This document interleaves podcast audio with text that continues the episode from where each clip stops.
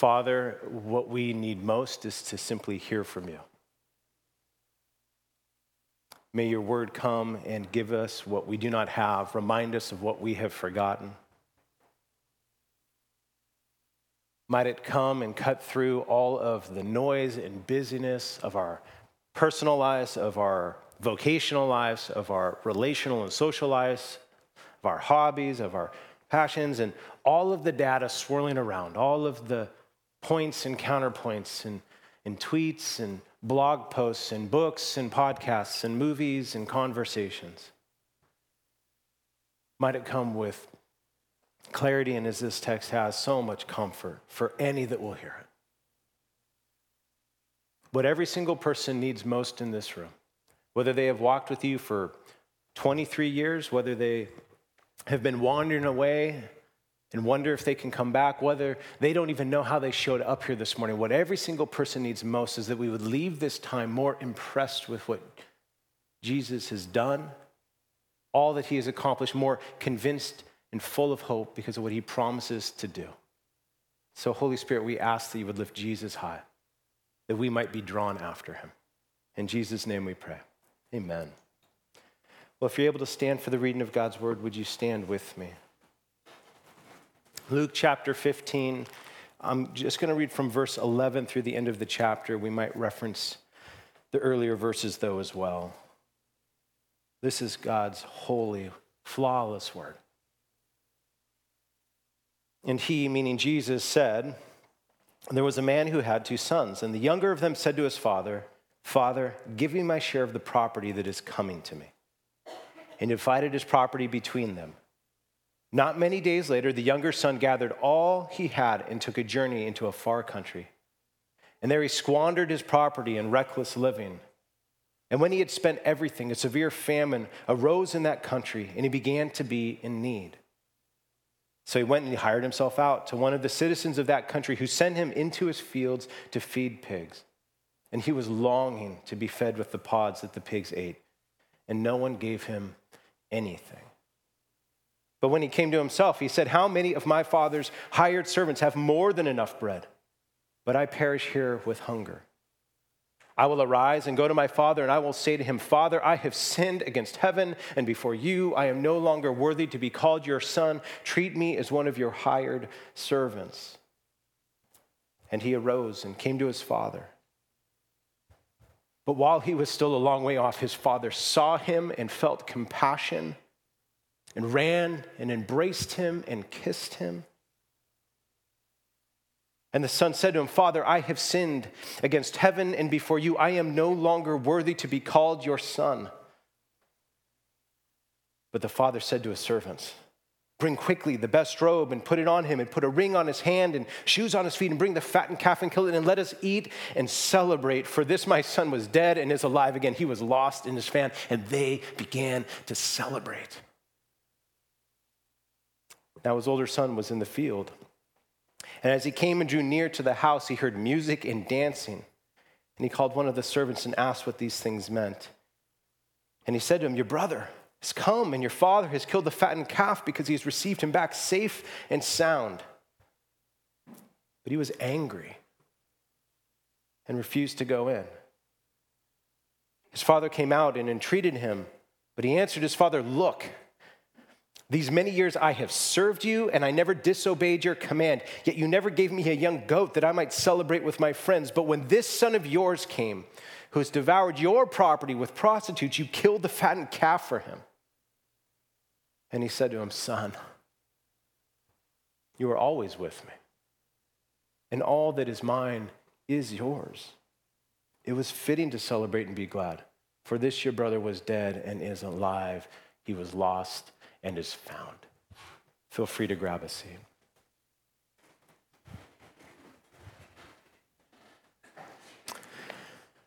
I'll just give you fair warning or heads up, or maybe this is helpful. This sermon feels like part four of really what's been a month long sermon. So if you would permit me four hours straight, we would have done it in one go, but I don't think any of us could have made that. And so to, to get to where we're going, to get into the new territory, we need to go back and see a bit where we've been, starting with an insight I learned from Kent Hughes, uh, from his commentary on this chapter, he begins his chapter on Luke 15 with what he says is his favorite description of God's love.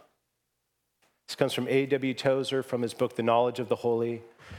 Because God is self existent, his love had no beginning. Because he is eternal, his love can have no end. Because he is infinite, it has no limit. Because he is immense, his love is an incomprehensibly vast, bottomless, shoreless sea. It's his favorite description of God's love, but Kent Hughes, he goes on and he, he says there's, there's something um, difficult or challenging about a definition or description like that. As wonderful as it is, there's a problem that, that abstract descriptions like that, they're hard to feel. His love is an incomprehensibly vast, bottomless, shoreless sea. It is gloriously so. But what's that mean? On the ground level, what's that feel like? To answer that, Jesus gave us this story a loving father and a wayward son.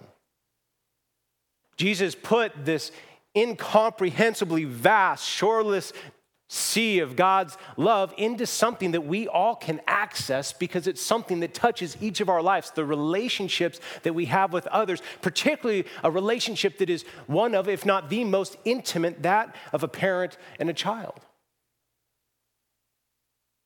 Now, I said this a few weeks ago, but it's worth repeating. As many parents know, and as those with younger children will come to know, or uh, know, is that a, a child can create a type of joy that is indescribable and a type of pain that is often unbearable an ache, a sorrow, a wound that few others can. And obviously, it works in the other direction as well from parent to child.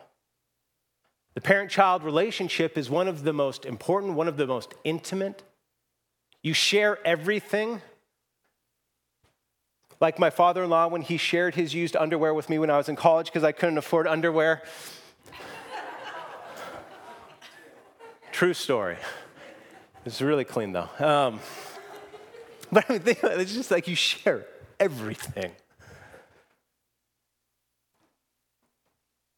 Something that often also rings true is that the older the child gets, the more they can hurt you, the more rebellion stings. A three year old shouting, I hate you, is different than when a 37 year old says it.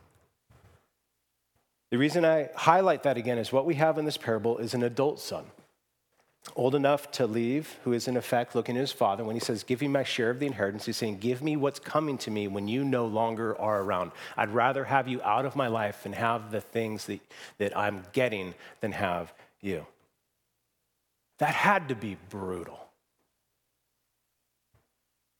That had to be the, the, the hard heartedness, the, the look in the eye. The son looks at his father. I mean, that had to create a fracture that was so deep. And that's the stage that Jesus uses to highlight the love of God. Now, what we have in this story, with a younger son at least, is a son that has wandered so far, he's dishonored so much. And he ends up in uh, uh, feeding pigs. And, and as a young Jewish boy feeding pigs, I mean, this would have been below rock bottom. This would have been the worst. This is, this is, this is a place of absolute desperation. Now, in a land after he's squandered, he came from a wealthy home, and now he's impoverished, and he has nothing to eat. And then this little line, and no one gave him anything. He's at the end of his, he has no other options. And then he comes to himself. He comes to his senses and says, wait a second.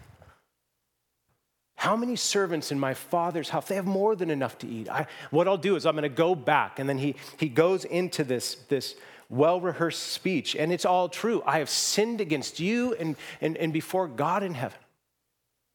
I am no longer worthy to be called your son. And then this little phrase that I would suggest to you is, is, is misguided. He says, Treat me as one of your hired servants. And what's behind that is the son was saying, There's no way I can actually come back to my father as a son, but maybe I can hope to come back now as an employee. Maybe I can come back as a servant. Maybe I can labor and work and, and pay off the debt because I, there's no way that he could ever bring me back as a son after everything that I've done. But at least I'd be able to eat. But the father, he'll have none of it.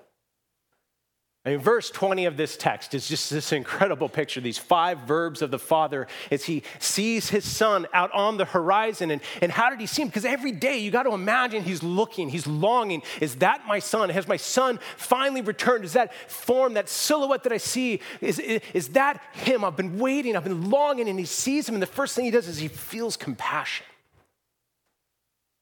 The word means that, that, his, that he felt it in his gut.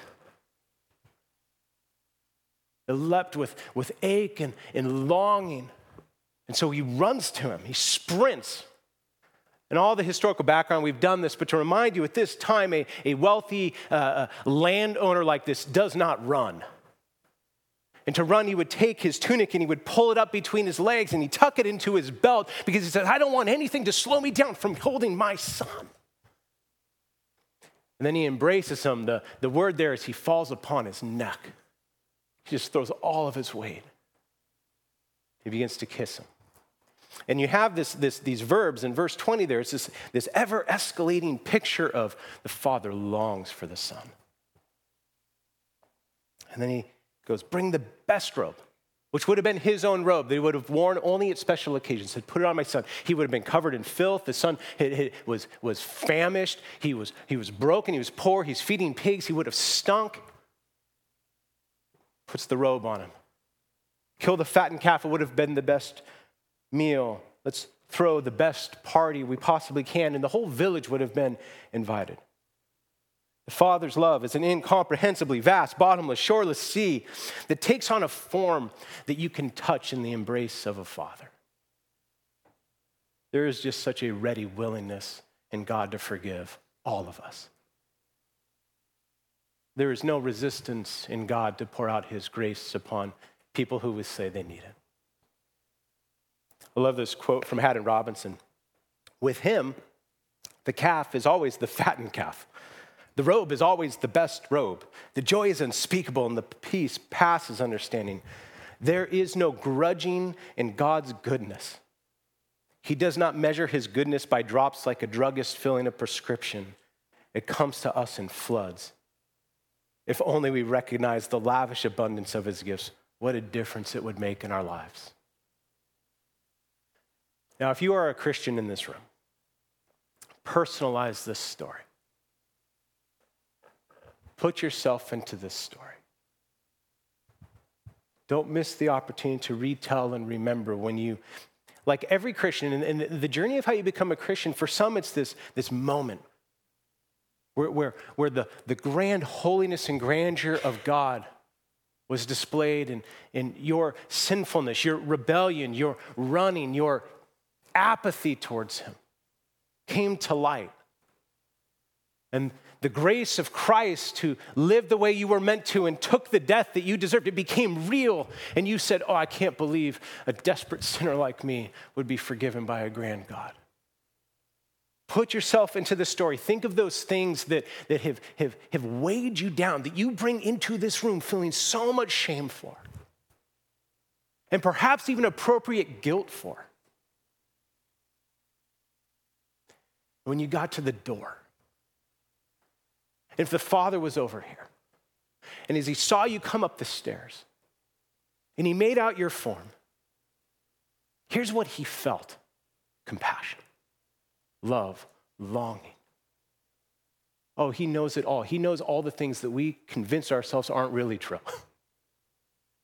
And he runs and he falls upon the neck and he kisses and he celebrates. Says, This is my son or this is my daughter. Let us celebrate.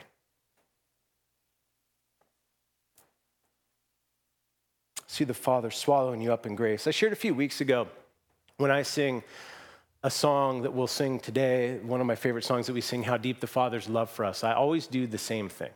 I put this hand in this pocket, I think it's always this hand in this pocket, and I put this hand up like this, kind of bend my elbow and try to flex my bicep in case anyone's looking. Um, sort of. Um, and as I sing it, I just, how deep the Father's love for us. And it's like I'm, I'm trying to grasp out and feel it. How vast beyond all measure that he should give his only son. And then I take my hand and I always, on this next line, I always put it here to make this wretch his treasure. And I always drop my hand before I get to the treasure. And I told you that in studying this text, it, it, it, changed something for me because the wretch part is, is, is true in terms of my behavior, but not my identity. It is true of your behavior, but not your identity if you are in Christ, because here's what it is you're now treasure. This text, he says, This, my son, not my hired hand. This, my son not this rebel. This my daughter, not my disappointment. There's this flip that happens how deep the Father's love for us that He would make wandering rebels treasure.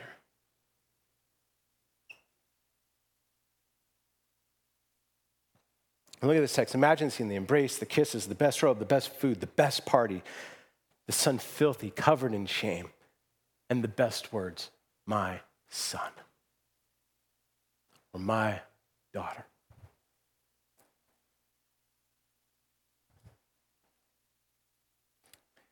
We know that the son wasn't sure how he would be received when he brought his stuff into light. We just didn't know. We didn't know when he came back. That's why he has the line treat me as one of your hired servants.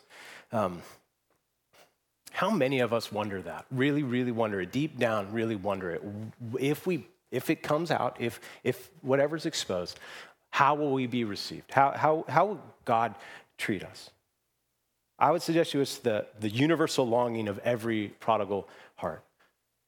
Ernest Hemingway, in his short story, The Capital of the World, takes place in, in Spain, in Madrid, and it's between a father and a son named Paco. And the story revolves around the relationship, and Paco wants to become a matador and, and he has a fallout with his father, and so he wants to escape his father's control, and he runs away to Madrid. But his father is desperate to find his son, and so he, he follows into Madrid and he begins to search and to look, look for him. He wants to reconcile with his son, and so he, he puts an ad in the local newspaper with a simple phrase. He says this Dear Paco, meet me in front of the Madrid newspaper office tomorrow at noon. All is forgiven.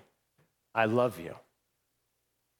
Now, one of the things that's helpful to know is that Paco was a very popular Spanish name at this time. And so Hemingway goes on, and the next day, when the father shows up at noon in front of the newspaper office, there were 800 men, all named Paco, all there seeking forgiveness. Isn't that what we all want? Like each and every one of us. And the Father offers it. How deep the Father's love for us, how vast beyond all measure that he should give his only son to make, no doubt, wretch, any wretch, his treasure. All right, that's the recap. Where are we going? Let me ask you a monster of a question. What would have happened if the son met his big brother first instead of the father? How would this story for the young son, this wandering son, have changed? If when he came back after hitting rock bottom, after he came back after realizing all these, and he, he, he comes to himself, he says, I can go back, maybe not as a son, but at least as a servant. Maybe I can eat. Maybe I can have a place to sleep again. And the first person that saw him was his big brother was his older brother, the one, let me remind you, that's outside the party grumbling and angry. The one that won't go in, the one that doesn't even call his brother his brother, but says, Your son. What would have happened? Sadly, I don't really think we have to guess. We see this play out all the time. We see it play out all the time in relationships. We see it play out all the time in marriages. We see it play out in families. We see it play out in churches. I've seen it over the year. I was doing this is these are true stories. I won't give you enough details to, to piece them together, but this has happened multiple times as I'm doing premarital with a couple. Someone's at our church, someone's in another church, and as we're diving into premarital, we're, we're, we're opening our lives up to one another and we're sharing stuff because we got to get stuff out there because it's always going to impact us, right? And so at some point, something comes up that's, that's significant enough to ask, I'll ask this question. I will say something like, How did your church respond to what you just shared with me? How did, or, or how did your pastor respond? And, and the response is the first time I heard it, it was shocking, and now it's just really sad. Oh, I could never tell my church this. Oh, I could never tell my pastor this. Or in a marriage. Some point in the conversation, I'm meeting with one of the spouse or I'm meeting with the other spouse. I'm like, okay, have you, how did your spouse react to when you shared this? Oh, they don't know. Well, I could never tell them. As you grew up, maybe you felt that with your parents. Oh, I, I cannot let them know. I, my parents cannot know. Or maybe as they got older, oh, I still can't let my parents know. Each one of those very real stories captures something massive, and I would say is, is the big point actually of Luke 15. It's why he told this parable. If you go up to verses 1 through 3, you have this scene of sinners and tax collectors, was just a really notorious group of sinners, and they're drawing near to Jesus. They're coming after him, and Jesus is dining with them. That was a way of Middle Eastern hospitality to say, I welcome and accept you. I'm going to share a table with you. And then it says the, the Pharisees and the scribes, they were grumbling at this. And so Jesus went and told them this story. The, the, the, Pharisees and scribes were like the upper middle class, moral, evangelical, good Christian folk. And they're grumbling that sinners are being welcomed by Christ. Why Jesus told this is that we can, as Christians, preach and sing and declare and celebrate the grace of God and at the same time deny it by how we behave with one another. The grumbling Pharisees and scribes, they knew their Bibles better than anyone. They memorized huge portions of the Bible. They knew God is merciful and gracious and abounding in steadfast love and compassion, forgiving iniquity. And yet they're angry that sinners are coming and receiving forgiveness. They're murmuring about Jesus welcoming sinners. Ray Ortlund captures this dissonance between what we declare in our doctrines and how we behave in our cultures in his book, The Gospel. He says it like this He says, A church with the truth of the gospel in its theology can produce the opposite of the gospel in its practice. It's as if a church sings the song, sings the melody, how deep the Father's love for us, how vast beyond all measure that he should give his only Son to make a wretch his treasure, while at the time singing the most distorted harmony full of judgment, full of pressure and scare tactics and displeasure and condemnation.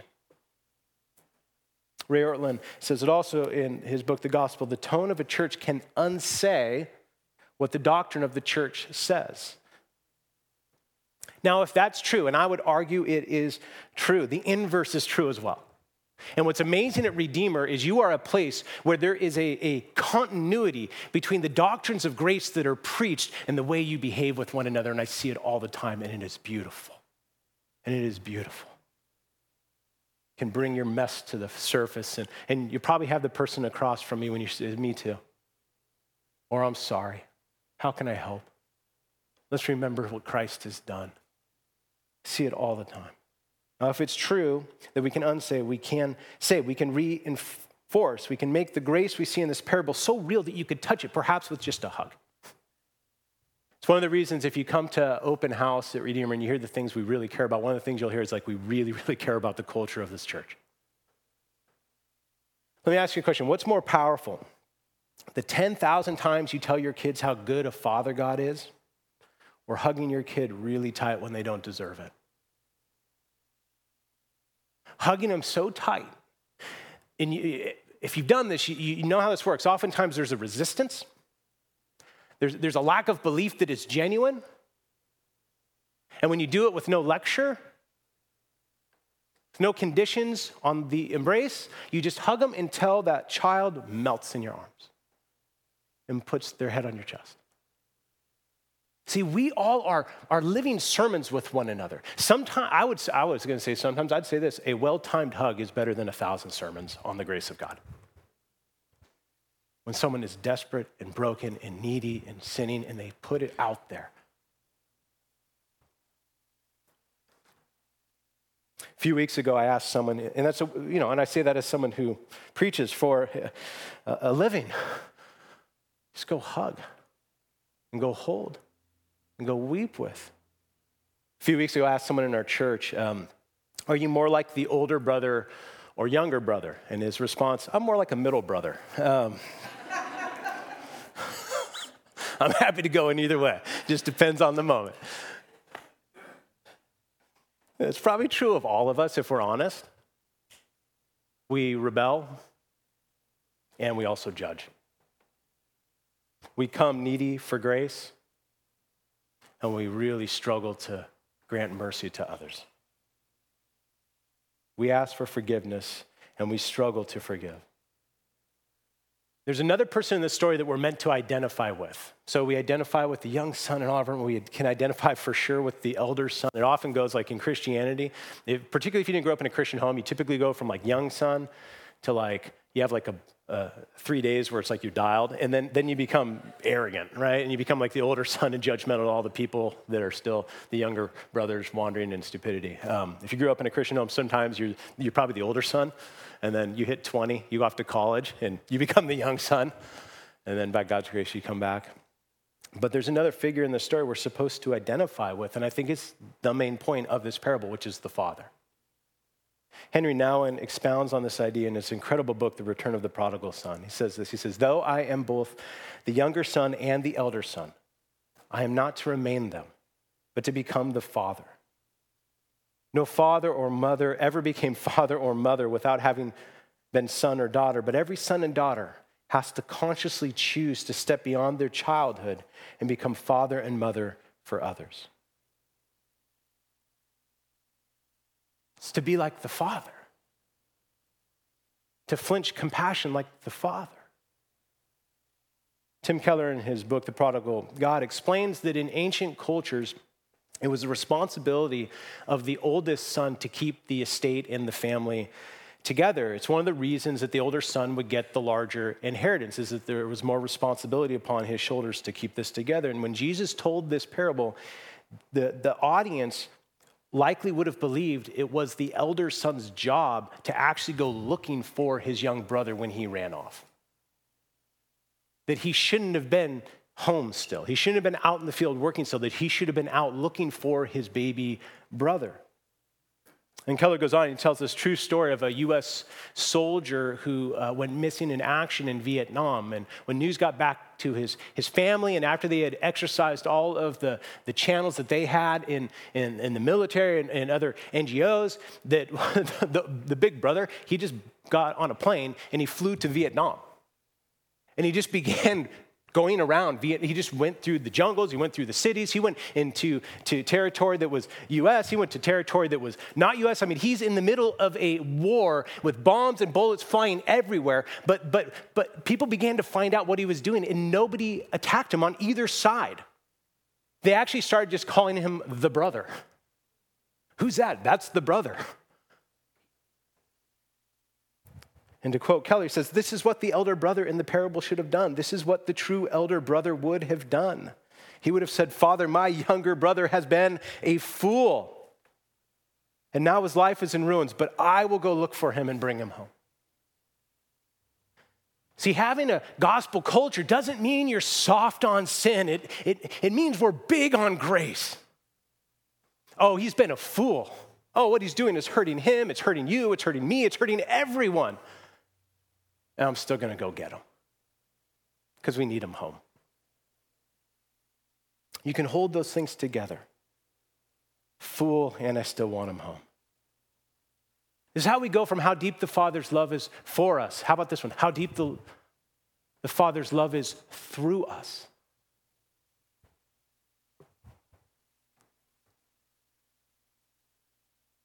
To quote Henri Nouwen, do I want to be like the Father? Do I want to not just do I want to be not just the one who is being forgiven, but also the one who forgives? Not just the one who is being welcomed home, but also the one who welcomes home. Not just the one who receives compassion, but the one who offers it as well. And again, Redeemer, you do splendidly at this. And I know it's gut wrenching. That word moved with compassion can mean your guts churn. Oh, it's hard to love like this. Let's be honest. I've been reading a short book by B.B. Warfield called The Emotional Life of Our Lord. And in this book, uh, Warfield goes through different emotions that Jesus expressed anger and, and joy and sorrow. And the biggest insight that I've pulled away from this, he says, the number one dominant emotion that Jesus expressed was this compassion. He was constantly moved with compassion. When he saw someone with a physical infirmity, he's moved with compassion. When he saw the hardness of the religious elite's hearts, he was moved with compassion. When he saw people choosing sin and, and, and not human flourishing, he was moved with compassion. It didn't matter what the sorrow or the sickness was, he was moved with compassion. He couldn't look at brokenness. He could not, he couldn't look at broken, brokenness, even self-inflicted brokenness, and not be moved with compassion. Last time I'll quote Henri Nouwen. Perhaps the most radical statement Jesus ever made is this Be compassionate as your Father is compassionate. God's compassion is described by Jesus not simply to show me how willing God is to feel for me or to forgive me my sins and offer me new life and happiness, but to invite me to become like God and to show the same compassion to others as He is showing to me. Saw a real world example of this type of compassion a few years ago in a Texas courtroom in fall of 2019. Amber Guyger uh, had been convicted of the murder of 26 year old accountant Botham Jean. Amber had entered uh, what she thought was her apartment, but was not her apartment. And Botham was, was in his own apartment, and she pulled out a gun and she shot him. He was taken to the hospital, but he died quickly. And in that courtroom, after the verdict came in guilty and the sentence was given, which many cried out and were very frustrated about the sentence was given, felt like it was too small for the crime. The family members were able to make, I believe it's called an, imp- uh, an impact statement. And uh, Botham's 18 year old brother, Brandt Jean, as he sat next to the judge, and I've watched, watched this clip multiple times over the years, um, it was pretty unreal she was guilty. She had been found guilty. She had taken his brother's life. Rage would have been so understandable. Anger would have been so understandable. But he looks forward and through a series of statements, he just looks at her and says, I forgive you. And then he did this thing that was really unusual. He looked at the judge and said, I don't know if this is allowed or not, but can I go over and give her a hug? So he gets up from behind the, the bench and he walks over and he hugs her. I think he hugged her for over a minute. She's just crying and crying and crying. Now, she is in prison, justice uh, to some extent, and forgiven. That embrace is a reflection of the sort of compassion in this story with someone who has done something so atrocious that you dig deep into the well of the Father's love that you might be able to embrace. Uh, mean, none of us ever have to dig that deep to love that much. But if you want to, if you want to be able to flinch compassion, if you want to build on this, and what I already said in this church, I think is so true how you love one another. Oh, goodness. If you want to be like the Father, the question is how? Just go back to the story and see yourself in the story again and again and again. See the Father love you again and again and again and again and again.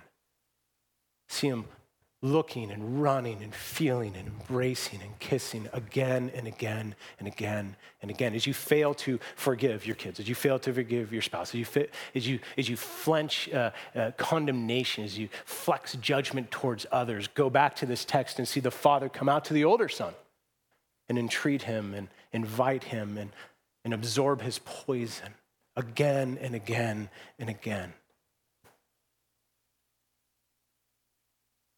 With him, the calf is always the fatted calf. The robe is always the best robe. The joy is unspeakable. The peace passes understanding. There is no grudging in God's goodness. It's most incredibly seen in the gospel. You go, let this story springboard you towards the gospel of Jesus Christ that he came to this earth to seek and save sinners. He came to heal the sick and he gave of himself, that he took the poison, that he took the curse, that he took the punishment, that he took the cross, that he took the wrath of God, that we might be welcomed back in, not as people that have to pay pay him back, but just embraced his son or daughter when he says, My treasure.